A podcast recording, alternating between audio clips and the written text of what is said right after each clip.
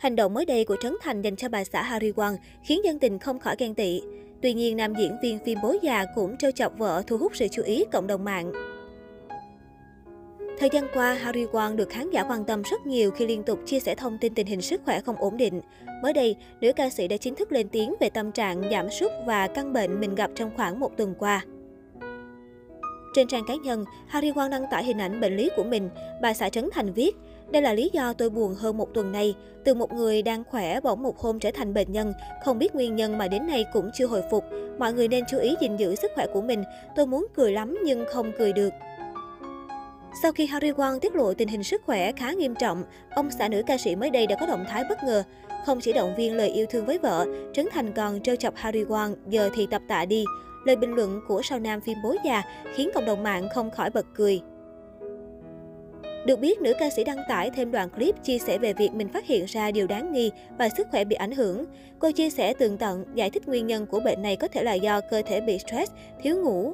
Ngoài ra, bà xã Trấn Thành thường xuyên làm việc quá sức, không để ý đến sức khỏe, dẫn đến tình trạng cơ thể suy yếu.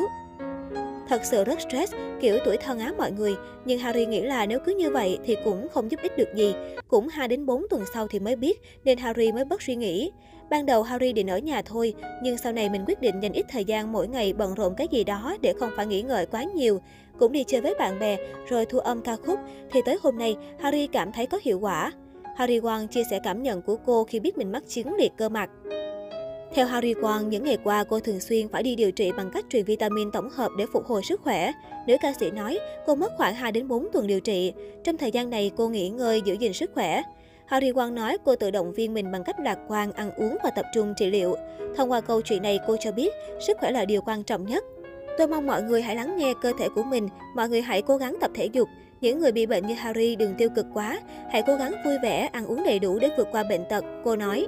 Nữ ca sĩ cũng thừa nhận bản thân thường xuyên làm việc quá sức, không để ý đến sức khỏe dẫn đến tình trạng cơ thể suy yếu. Đây là lần hiếm hoi bà xã Trấn Thành lộ diện trước công chúng.